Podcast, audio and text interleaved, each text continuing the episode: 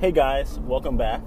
So earlier this week, um, we had a couple of meetings and we hosted about two events. And one of the events that we had um, was in reference to taxation from a standpoint of investment property. Um, and then we talked about liability and uh, insurance. So we talk, touched on a lot of stuff. Um, and so th- this podcast is actually Um, a follow-up to some of the questions that I received uh, via email thus far um, this week. And so I want to go ahead and address those. First and foremost, um, whenever, and I'm going to add some, let me, let me add some color to what was discussed.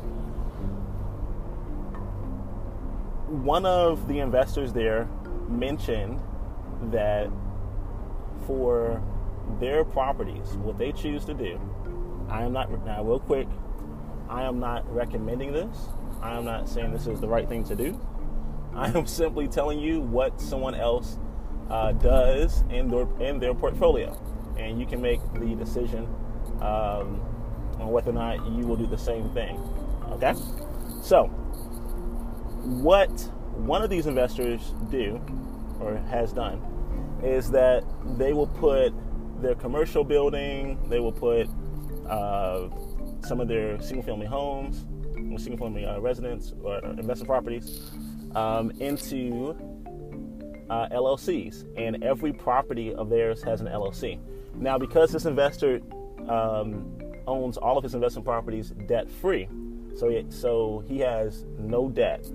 Um, so his commercial buildings that he owns, there's no debt, right?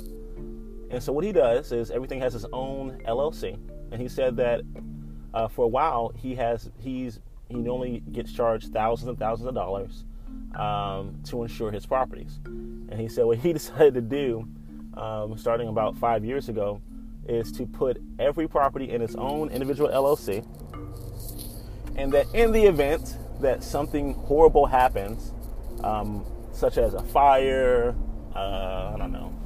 Uh, the wind blows it down, tenant sets it on, sets it on fire, uh, electrical problems, issues, whatever.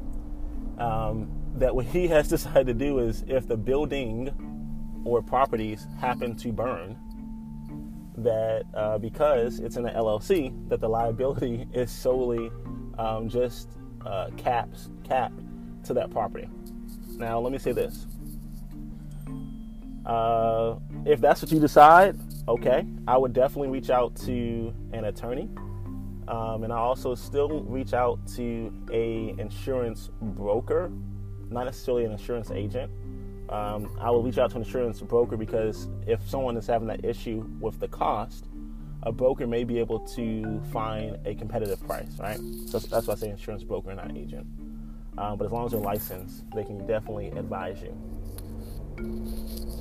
When that was said, another investor in her group mentioned that what they do to um, hedge liability is they actually put every property of theirs into a trust. And he said that um, by doing that, he actually is taxed, uh, not taxed, he actually pays uh, less of an insurance, okay?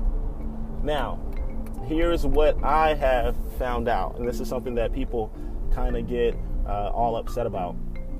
When it comes to a trust, the misconception out there for those who are not familiar with the trust is that it will be difficult uh, when it comes to financing. That means if you have your property, um, commercial building, whatever, and people think for some reason that once you buy it, that you cannot put it in the trust, and that's not true. Um, normally, your loan documents will specify, but I will tell you right now, Um, that ninety percent of the time you are okay to put the property into a trust post-closing. As a matter of fact, uh, depending on how sophisticated your title company company is, you can actually put that property in a trust before you leave the title company. So if you're closing on a refinance or on a purchase of, a, of an investment and you're getting a title into your name, you could swiftly, as part of the closing documents, have that, that title uh, quit claim from your from your name or from your L L C's name and, and into a trust. Number two, why would someone even want to put the property into a trust? Uh, the trust gives you that extra uh, layer uh, or extra veil of ownership. Uh, certain states do not necessarily require that the trust is recorded. So, um, you know, instead of, of course, you don't want to name your trust, uh, you know, the Leland Baptist Trust. Instead, you may name it after the street of your uh, that your property is located, maybe the address of your property, uh, but you definitely don't want to name it um, in your individual name unless specified in your loan documents. There are some loan, loan documents that require you to label, label your first and last name as living trust or irrevocable trust, land trust, et cetera, et cetera. It depends on your loan documents. But, but nine times out, nine times out of ten, for investment purposes, they will allow you to put it in the name of a trust without having to put your name on name um, on the trust. Okay. The next thing, number three, is that when it comes to financing, as far as the refinance, it does not have to be difficult, even though your pro- your investment property isn't a trust. As a matter of fact, what you would do is you would keep your property uh, vested in your trust.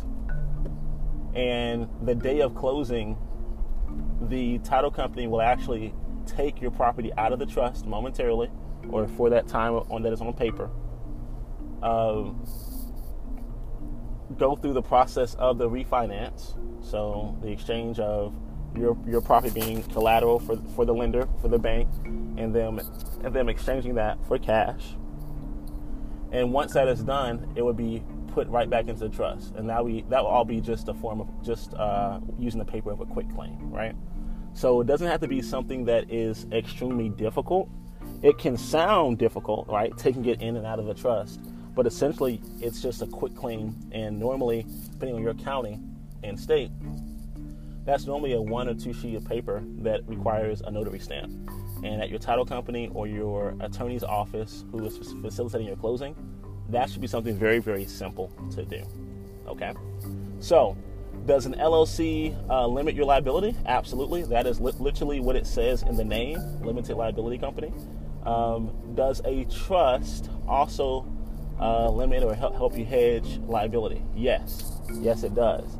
Um, do you have to be a beneficiary of the trust? Uh, it is preferred that you are the beneficiary of the, of, of the trust. All right. I hope you guys have, have enjoyed this uh, this quick segment. If you have any questions, or if you need some a uh, little deeper of a dive into how uh, the trust benefits, please please let me know. I am a huge fan of trust. Okay, I'm a huge fan of, of L L Cs and things like that. So if you guys have any questions, please let us know. Thank you so much. Bye.